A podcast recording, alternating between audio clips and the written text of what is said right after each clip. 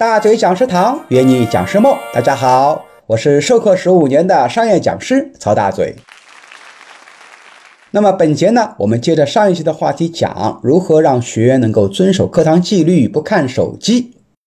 我们讲的一个技巧叫做讲优罚劣。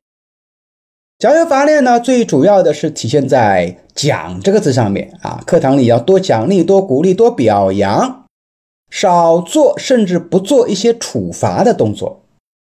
但只有一种情况啊，是必须要罚的，那就是当你公布完纪律或者公布完这个游戏规则之后啊，如果还有人违反了你所规定的纪律，你必须马上做出处罚，因为如果你不及时采取措施呢，其他学员啊会跟着效仿，这课堂的纪律就没办法约束了。所谓叫杀鸡儆猴嘛。那很多人问我了，我该怎么去罚呢？难道跟小学生上课一样？罚站罚蹲吗？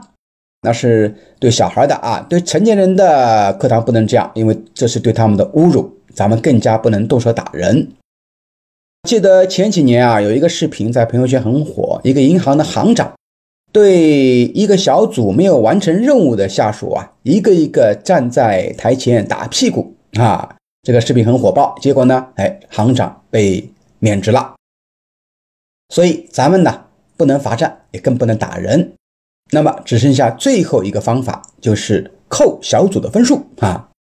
我们呢给每一个小组啊会有讲一个规则，就是你讲的好，或者说你分享的多、互动多，我给你加分；如果你违反了课堂纪律呢，就给你减分。最后呢，我们根据分数排出名次。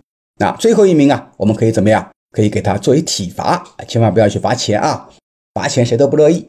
那除非是他们企业里面提出这个要求，然后最后呢，到结束的时候啊，咱们呢就可以适当的处罚一下。那么这个处罚呢也要注意哈，咱们不能说一开始啊一百个俯卧撑，那真的就搞一百个啊，那么学员呢也会受不了，而且非常抵触。万一他们不肯做，你怎么样？你也会很尴尬。所以呢，哎，一开始定的一百还是五十还是三十，到最后啊可以把它给折中一下。